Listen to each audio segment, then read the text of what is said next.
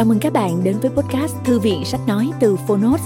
Ở podcast này, chúng tôi chia sẻ phần mở đầu và chương mục của những sách nói bán chạy thuộc nhiều lĩnh vực khác nhau được đội ngũ của Phonos chọn lọc.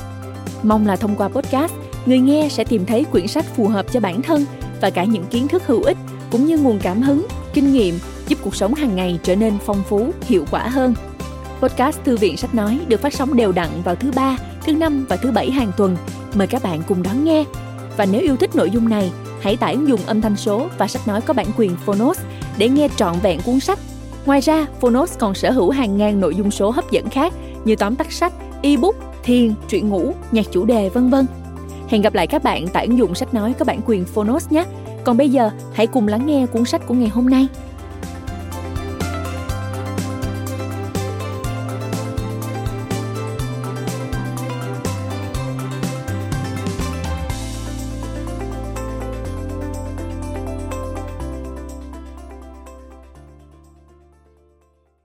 Bạn đang nghe từ Phonos.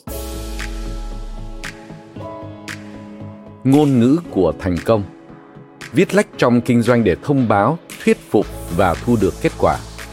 Tác giả Thompson Người dịch Minh Thư Phiên bản sách nói được truyền thể từ sách in theo hợp tác bản quyền giữa Phonos và công ty cổ phần sách Bách Việt.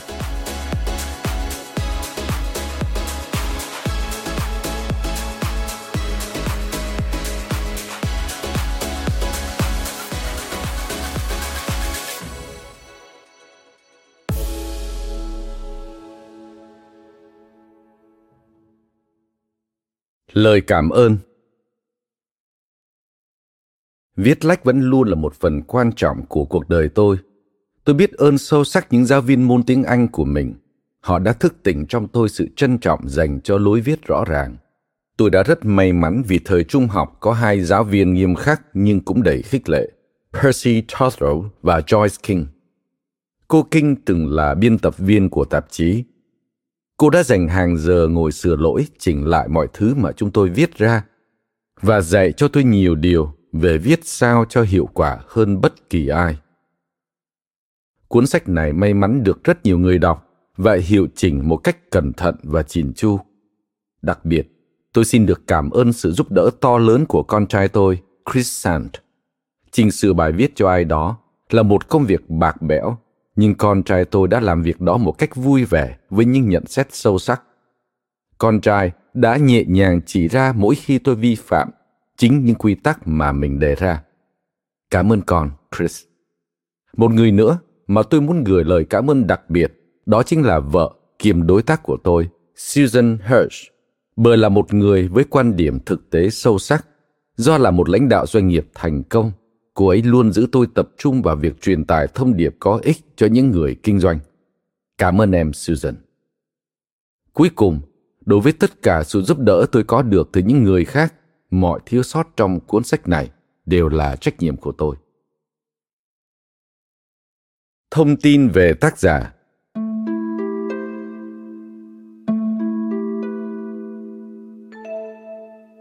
Tiến sĩ Tom sand có ảnh hưởng to lớn trong cách giao tiếp của các chuyên gia. Ông được công nhận trên toàn thế giới là người tiên phong mang nghiên cứu và các phương pháp phân tích vào lĩnh vực giao tiếp thương mại. Tác phẩm thuộc hàng bestseller của ông, Đề xuất kinh doanh thuyết phục, đã thay đổi cách thức các doanh nhân viết đề xuất và giúp tăng tỷ lệ chiến thắng cho hàng trăm công ty trên toàn thế giới.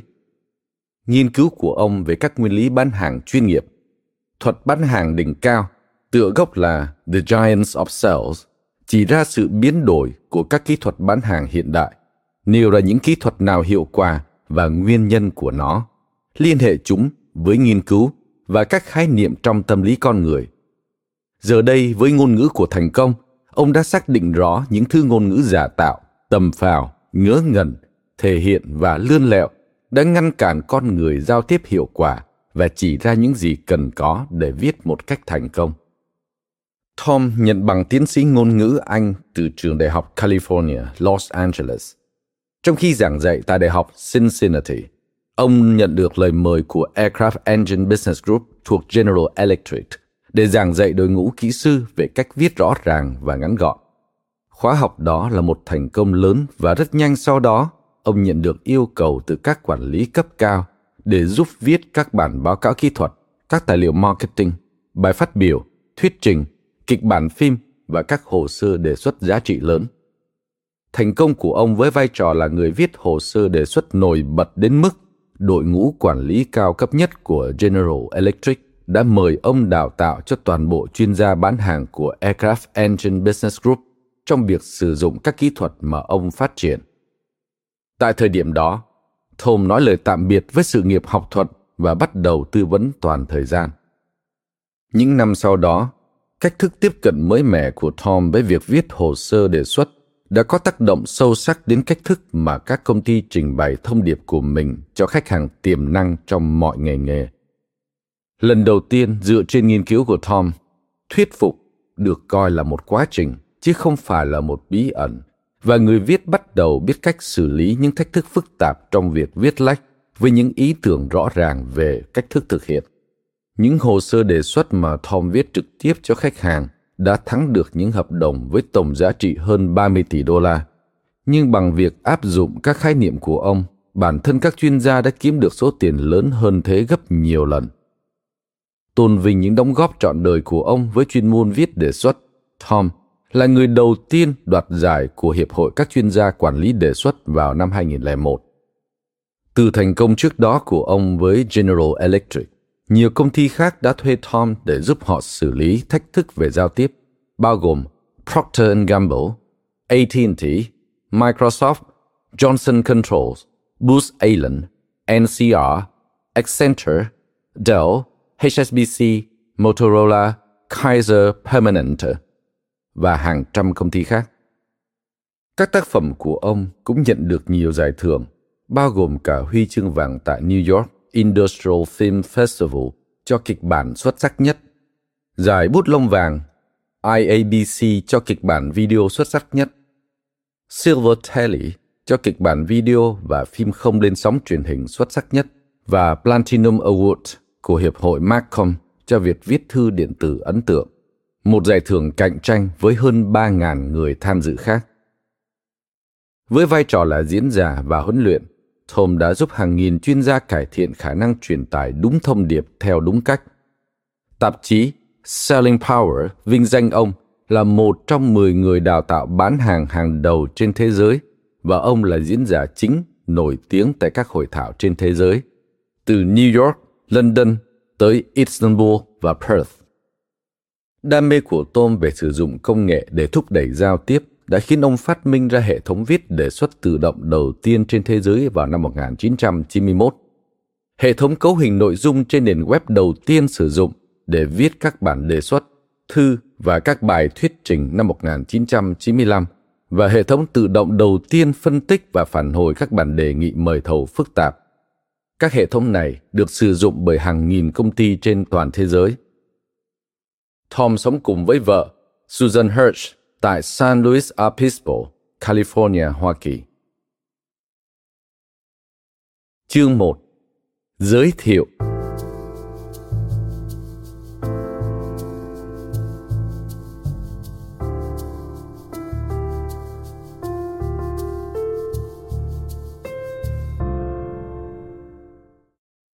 Ta sẽ đi đâu và tại sao chuyến đi này lại đáng giá?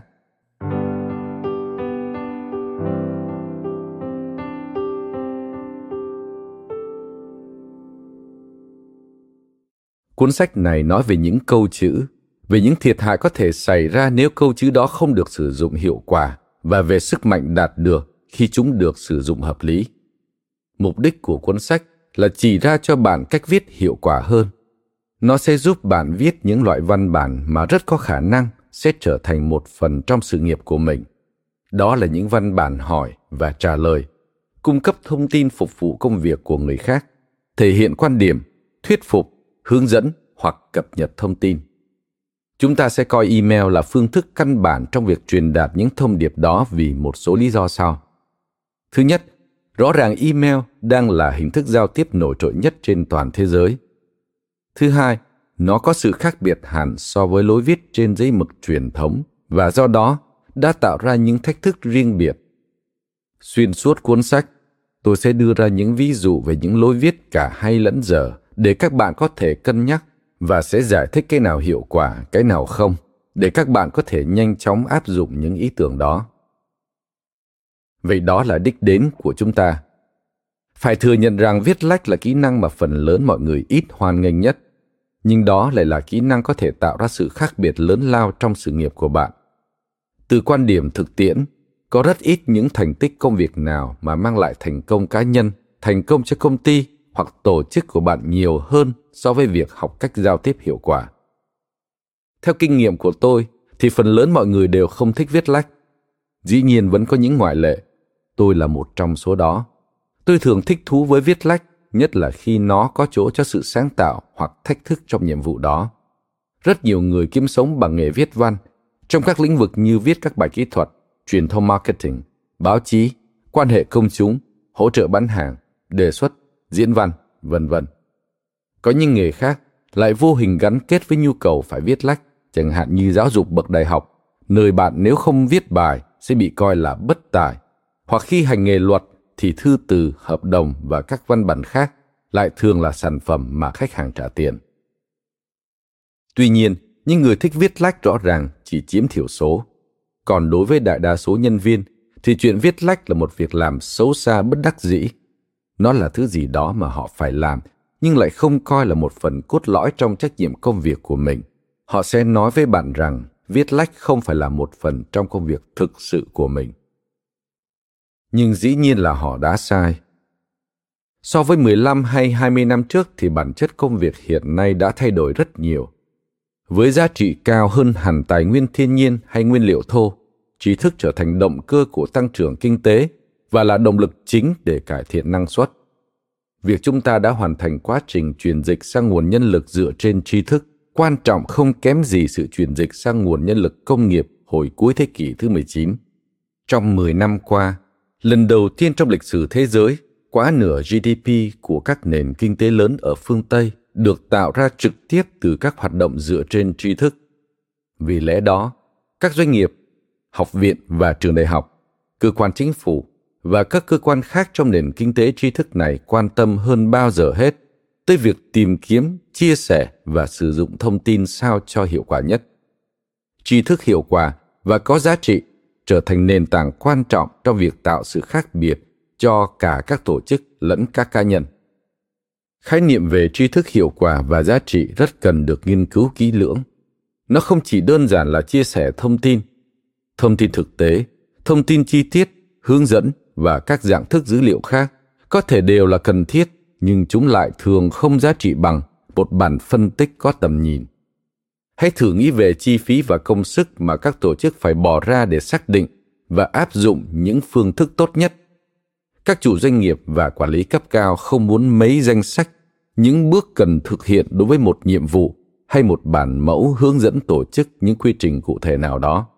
Cái họ muốn là một bản phân tích có tầm nhìn sâu sắc về quy trình doanh nghiệp mà sẽ có thể giúp họ cải thiện kết quả kinh doanh thực tế.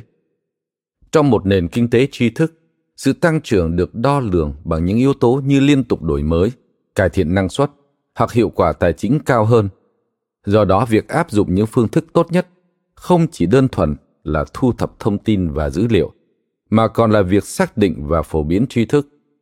Và điều đó đòi hỏi phải có sự truyền đạt rõ ràng, hiệu quả và linh hoạt.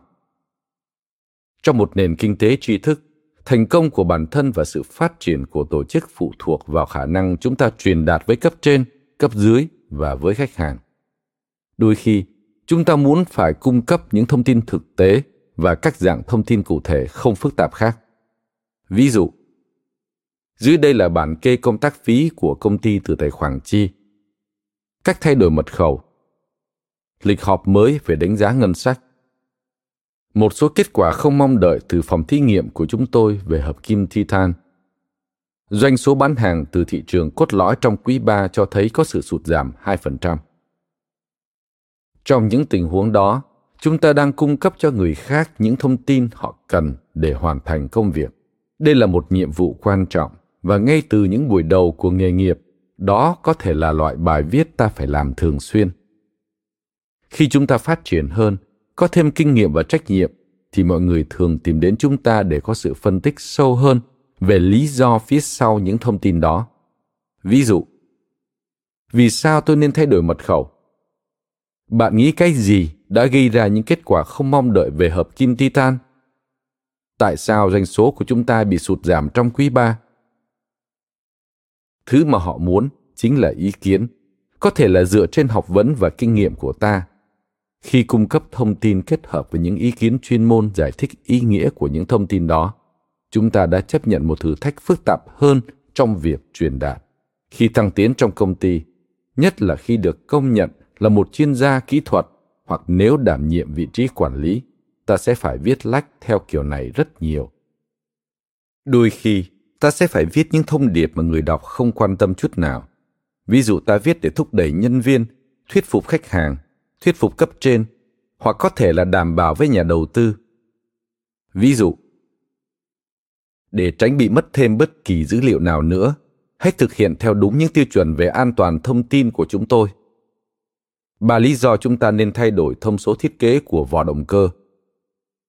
Dự đoán dài hạn về sự suy thoái của thị trường nhà đất và kế hoạch của chúng tôi để ổn định thu nhập. Trong những tình huống đó, chúng ta có thể cung cấp các thông tin và đưa ra một số ý kiến riêng. Tuy nhiên, thứ quan trọng nhất là khả năng chúng ta tác động lên thứ họ nghĩ, thứ họ cảm nhận hoặc cách thức họ hành động.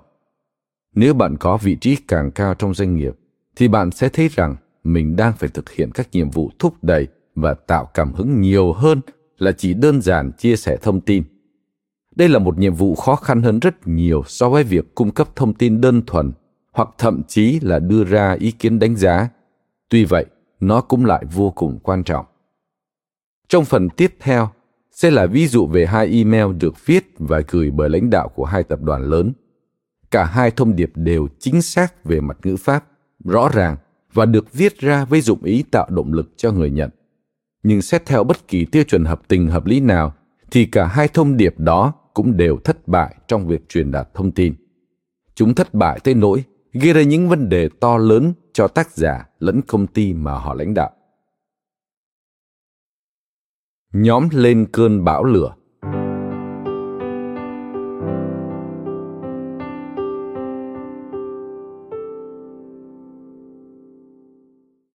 Vào ngày 11 tháng 9 năm 2001, cuộc sống ta hằng biết như đứng lặng trong một khoảnh khắc. Trái tim của cả xã hội dường như ngừng bặt. Có lẽ bạn vẫn nhớ chính xác mình đang ở đâu và đang làm gì khi nhìn thấy cảnh tòa tháp đôi đổ sụp xuống đất và một góc của lầu năm góc sừng sững bốc cháy. Hàng triệu người bị sốc. Ta tự vấn một cách điên cuồng, liệu có ai mà ta biết, có ai mà ta yêu thương có mặt tại một trong những chuyến bay đó không có ai mà ta biết đang sống hoặc làm việc ở new york không hay ở washington liệu họ có an toàn không? Chẳng ai biết gì nhiều. Thông tin vô cùng khan hiếm.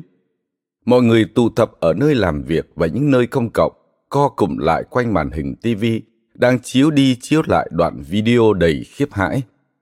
Đêm hôm đó, ta kéo gia đình lại gần mình hơn. Trong nhiều ngày, có thể là nhiều tuần sau đó, ta cảm giác bị tổn thương nghiêm trọng về mặt cảm xúc. Ta cố gắng đối xử tốt, kiên nhẫn với nhau hơn một chút đó là khoảng thời gian đầy khó khăn nhưng cùng trong nỗi đau khổ và sợ hãi chúng ta lại cố gắng an ủi lẫn nhau những điều đó có thể giải thích cho phản ứng của nhân viên làm việc tại một trong những doanh nghiệp lớn có trụ sở ở Hoa Kỳ khi họ nhận được thông điệp từ người sáng lập, đồng thời là CEO của công ty vào tối muộn ngày 11 tháng 9. Họ tự hỏi, liệu ông ấy có nói những lời tốt đẹp? Có thể đó là khoảnh khắc cùng chung suy tư hay một sự kết nối cá nhân chăng? Khi họ nhấn vào email mà ông ta gửi, thì đây chính là thông điệp họ nhận được từ lãnh đạo của mình, người mà chúng ta sẽ gọi là Bob. Từ Bob Teufel Gửi lúc thứ ba, 11 tháng 9 năm 2001, 9 giờ 45 tối. Gửi toàn thể đội ngũ TELFL. Chủ đề Giữ vững sự tập trung. Ngày hôm nay, tất cả mọi người đã chứng kiến một bi kịch mà chúng ta sẽ không bao giờ quên. Nó tác động lên toàn bộ chúng ta và cả nước Mỹ trong nhiều thế hệ tiếp theo. Tuy nhiên, Chúng ta không được cho phép bi kịch đó làm sao lãng khỏi mục đích của mình. Chúng tôi đã khảo sát tất cả văn phòng và được biết là không bị thiệt hại gì về người đối với các thành viên của TELFO. Các văn phòng của chúng ta vẫn mở cửa làm việc, do đó ta cần tập trung và quay trở lại công việc. Nhà kho của chúng ta đang chất đầy sản phẩm cần chuyển đi. Ta có những thiết kế mới cần được phê duyệt. Ta cần đạt các mục tiêu doanh thu. Khách hàng mong đợi ta giữ lời hứa. Chúng ta cần hỗ trợ lẫn nhau để giữ cho mình luôn sẵn sàng tập trung vào công việc. Chúng ta mở cửa kinh doanh ở Hoa Kỳ và 22 quốc gia khác trên toàn thế giới. Tôi tin tưởng rằng mỗi người trong các bạn sẽ lại tập trung năng lượng của mình và có mặt tại công ty vào sáng ngày mai, sẵn sàng hoàn thành công việc. Cảm ơn. Bob. Bạn tưởng tượng thông điệp đó an ủi thế nào chưa? Nó an ủi như thể đổ và sát cồn vào vết thương hở vậy. Được rồi, mọi người, thôi ngay và quay lại làm việc. Chúng ta phải chuyển sản phẩm mới cho kịp thời gian. Đừng có rên rỉ nữa và quay lại làm cái việc thật sự quan trọng đi, đó là kiếm tiền. Có thể email này chỉ là biểu hiện của sự giận dữ từ một lãnh đạo khi nhìn thấy một chướng ngại vật bị ném vào con đường trở thành một trong những người siêu giàu của ông ta nhưng cho dù mục đích có là gì chăng nữa thì nó cũng thất bại. Tôi có một người bạn làm trong công ty đó đợt tháng 9 năm 2001. Phản ứng đầu tiên của anh ấy về email chính là nó là một văn bản vô cảm, ích kỷ và kém cỏi nhất mà anh ấy từng thấy trong suốt 30 năm làm việc của mình. Ngay từ khoảnh khắc email đó xuất hiện, mục tiêu chính của anh ấy khi đó là được thoát ra khỏi cái doanh nghiệp mà mình đã làm việc nhiều năm – Tất cả những gì anh ấy muốn là đi tìm một công việc khác ở nơi mà người lãnh đạo chí ít cũng giả vờ cảm nhận được những cảm xúc thông thường của con người. Anh ấy bỏ việc vài tháng sau đó. Rõ ràng, không phải mỗi anh ấy là có phản ứng như vậy. Anh ấy bảo tôi rằng mình chưa gặp ai trong số những đồng nghiệp có thể chấp nhận được cái thông điệp cực kỳ vô cảm như vậy. Thực tế thì nó đã khơi lên một làn sóng giận dữ và phẫn nộ trong nhân viên tinh thần tuột dốc không phanh. Ông ta là kiểu người gì vậy? Họ tự hỏi. Đây có phải là một ông sếp không coi chúng ta như những con người? Họ kết luận như vậy, và ông ta có vẻ chẳng quan tâm tới bất cứ thứ gì nếu nó không mang lại giá trị tài chính. Không quan tâm tới chuyện hàng ngàn người đã chết và bị thương, không quan tâm tới sự an toàn của chúng ta, không quan tâm ngay cả tới vận mệnh của quốc gia. Tất cả những gì ông ta quan tâm đó là hoàn thành chỉ tiêu quý để giữ cho giá cổ phiếu ở mức cao. Phản ứng xấu đi nhanh tới nỗi vị phó chủ tịch mảng nhân sự trong nỗ lực kiểm soát thiệt hại, ngay ngày hôm sau đã gửi đi một email dài hai trang với một giọng văn khác biệt hoàn toàn. Ông ấy thông báo rằng công ty sẽ lập một quỹ dành cho những nạn nhân ngày 11 tháng 9 với số tiền công ty bỏ ra sẽ tương đương với số tiền quyên góp của nhân viên. Đó là một hành động đầy thiện ý, nhưng nó tới quá muộn. Mặt nạ đã bị kéo xuống. Nhờ một thông điệp quá vô cảm mà sự tín nhiệm của vị CEO đó bị hạ gục. Còn lòng trung thành của nhân viên thì bị tổn thương nghiêm trọng. Bất chấp mọi hành động thiện ý sau này thế nào, thì quan điểm của anh bạn tôi về email đó vẫn không hề thay đổi cho đến tận ngày hôm nay. Chỉ cần nhắc về nó thôi là anh ấy đã thấy bực rồi. Điểm chính của câu chuyện này không phải là về một vị lãnh đạo doanh nghiệp cụ thể đưa ra quan điểm khủng khiếp và có một linh hồn trống rỗng như sa mạc Sahara. Điểm cốt yếu thực sự của nó là chỉ một thông điệp vô cảm thôi khi được quẳng vào email có thể ngay lập tức gây ra sức tàn phá không thể nào sửa chữa được. Cái chúng ta viết và cách chúng ta viết trở nên quan trọng hơn bao giờ hết. Dĩ nhiên, khả năng viết tốt vẫn luôn mang tính quan trọng trong kinh doanh. Cái khác biệt bây giờ là sức mạnh và tầm ảnh hưởng không gì sánh được của email. Những sai lầm của ta không còn chỉ bó gọn trong một nhóm nhỏ những người chưa hẳn đã có kỳ vọng cao nhất cho ta. Giờ đây, những sai lầm đó được phát đi cho cả thế giới cùng xem. Tiếng thét trên mặt chữ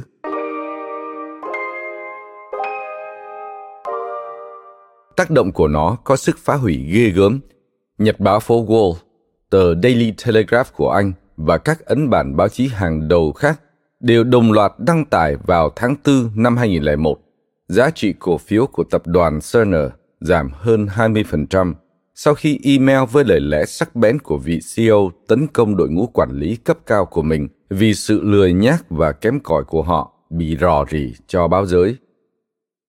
Neil Patterson, vị CEO đó, đã đe dọa sẽ đuổi việc nếu các quản lý không chấn chỉnh lại và cho họ hai tuần để chỉnh đốn lại nhân viên của mình. Email của ông ấy với tiêu đề Mệnh lệnh về quản lý, nếu không điều chỉnh thì sẽ có sự thay đổi. Được gửi tới toàn bộ cấp quản lý ở trụ sở tập đoàn với đánh dấu là rất quan trọng. Phần lớn nhân viên làm việc ở thành phố Kansas làm chưa tới 40 giờ. Bãi đỗ xe thì lưa thưa vài người lúc 8 giờ sáng và tương tự như thế lúc 5 giờ chiều. Với cương vị là quản lý, các vị không hề biết nhân viên của mình đang làm gì hoặc là các vị không quan tâm. Chưa bao giờ trong sự nghiệp của tôi lại cho phép đội ngũ nhân viên của mình nghĩ rằng họ đang làm một công việc 40 tiếng. Tôi đã để các vị tạo nên một văn hóa cho phép điều đó xảy ra. Không bao giờ nữa. Email tiếp tục liệt kê 6 bước trừng phạt mà vị CEO đó đưa ra, có hiệu lực ngay lập tức, hoặc gọi là có hiệu lực ngay lập tức với chữ viết in hoa. Ông ấy sẽ diễn đạt như thế. Các bước soi đường chỉ lối đó bao gồm đóng cửa trung tâm nhân viên, triển khai hệ thống theo dõi thời gian làm việc. Theo đó toàn bộ nhân viên sẽ phải nhấn vào lúc đến và lúc về, tạm dừng thăng chức, cắt giảm 5% nhân viên trong toàn công ty, vân vân để các cán bộ quản lý hiểu họ đứng ở vị trí nào trong vở bi kịch Hy Lạp đang được trình diễn trên miền thảo nguyên lộng gió vùng Kansas này. Ông ấy nói với họ, nếu các vị là một phần của vấn đề, hãy xếp vali đi. Rồi ông ấy tiếp tục nói rằng mình biết bãi đỗ xe không phải là phương thức đo lường nỗ lực hiệu quả và rằng kết quả làm việc rốt cục mới là thứ quan trọng hơn. Nhưng ông ấy không quan tâm. Ông ấy bảo họ, không tranh luận gì hết nữa. Phương thức của tôi là dùng bãi đỗ xe. Về căn bản, bãi đỗ xe phải kín chỗ vào lúc 7 giờ 30 sáng và 6 giờ 30 chiều. Ông ấy ra lệnh cho đội ngũ quản lý của mình phải đặt lịch một số cuộc họp vào lúc 7 giờ sáng, 6 giờ chiều và sáng thứ bảy ngay lập tức. Không cần biết là họp cái gì. Ông ấy viết, Nhân viên giao pizza sẽ đến lúc 7 giờ 30 tối để phục vụ những đội phải làm việc muộn. Các vị, đây là vấn đề về quản lý, không phải là vấn đề của nhân viên. Xin chúc mừng, các vị là những người quản lý. Các vị có trách nhiệm đối với nhân viên của mình. Tôi sẽ để mắt các vị. Các vị đã để xảy ra tình trạng này. Các vị có hai tuần. Tích tắc. Ôi trời, tôi không thể hiểu nổi vì sao mà phố Wall lại có thể phản ứng tiêu cực với một bức thư tình nho nhỏ thế này khi có ai đó nặc danh gửi nó lên bảng tin tài chính của Yahoo. Bạn có thấy thế không? Tất nhiên, là ngoài việc sử dụng một cách bất thường các chữ viết hoa với mục đích để đội ngũ quản lý hiểu rằng ông ấy rất nghiêm túc về việc này đến nỗi phải hét lên với họ. Và ngoài cả giọng văn đầy điên loạn nữa, À, mà còn ngoài cả cái mệnh lệnh vô lý hết sức khi bắt mọi người có mặt sớm và ở lại trễ, bất chấp kết quả tài chính kinh doanh của công ty thế nào. Công ty vào thời điểm đó vẫn đang rất tốt. Không, có lẽ là tại thông điệp cốt lõi. Có gì đó cực kỳ tệ hại đang diễn ra tại công ty. Đội ngũ quản lý bị CEO của mình đánh giá là lười nhác và hoặc kém cỏi. Và người đứng đầu có vẻ không được ổn định cho lắm Stephen Davis thuộc tập đoàn Goldman Sachs đã phát biểu trên tờ Daily Telegraph khá khôn khéo rằng email đó đã đặt ra hai câu hỏi lớn cho các nhà đầu tư. Phải chăng ở Sinner đã xảy ra thay đổi gì mà tạo nên một phản ứng bạo lực đến thế? Và đây có phải là vị giám đốc mà nhà đầu tư thấy thoải mái làm việc cùng không? Nguyên nhân có là gì đi nữa, thì các nhà đầu tư cũng bắt đầu bán cổ phần của mình càng nhanh càng tốt và giá cổ phiếu của Cerner tụt 22% chỉ trong 3 ngày. Chỉ sau khi nghe thấy tiếng cổ phần của mình chạm đáy, thì Patterson, tác giả của bức email, mới nhấn tắt nút caps lock trên bàn phím và xin lỗi toàn thể nhân viên. Ông ấy nói, đó là một hiểu lầm tai hại, không có ý xấu. Ông ấy cam đoan rằng mình chỉ đang cố tạo động lực cho đội ngũ quản lý. Ông ấy giải thích, tôi viết kiểu trào phúng khá nhiều và chưa bao giờ nghĩ là nó lại được gửi đi cho các đồng sự hay gửi ra ngoài cả. Nhưng tôi đã nhóm một que diêm, que diêm đó đã gây ra cơn bão lửa. Ngài Neil à, tôi nghĩ chuyện này chỉ thể hiện rằng không phải ai cũng có năng khiếu viết văn trào phúng. Cái thứ tích tắc ở cuối câu kia rõ ràng là thông minh, rợn tóc gáy nhưng mà thông minh. Ôi vẻ đẹp của công nghệ, chuyện cả hai bài chỉ trích kia đều được phát qua email cho thấy rằng chúng có khả năng làm nhiều người hơn cảm thấy bị xúc phạm nhanh chóng hơn. Nhờ có World Wide Web mà giờ đây, khi chúng ta làm chuyện gì đó ngốc nghếch, những người ở Sri Lanka, Uruguay và phố Wall đều có thể đọc hay xem nó ngay vào ngày hôm sau và kết quả là cổ phiếu của bạn sẽ rất thảm hại. Phải nói lại cho rõ, tôi không bảo rằng email gây ra vấn đề đối với hai thông điệp truyền cảm hứng kia. Hai CEO sáng tác chúng mới là người gây ra vấn đề. Họ đã viết những thông điệp vô cảm, thô lỗ và kém hiệu quả. Tôi chỉ muốn nói rằng email khiến cho hậu quả tồi tệ xảy ra nhanh hơn và lan rộng hơn một khi những thông điệp đó được gửi đi. Và email cũng có thể làm như vậy với bạn. Vui ghê. Cảm ơn các bạn đã lắng nghe podcast Thư viện Sách Nói. Podcast này được sản xuất bởi Phonos, ứng dụng sách nói có bản quyền và âm thanh số dành cho người Việt. Hẹn gặp lại ở những tập tiếp theo.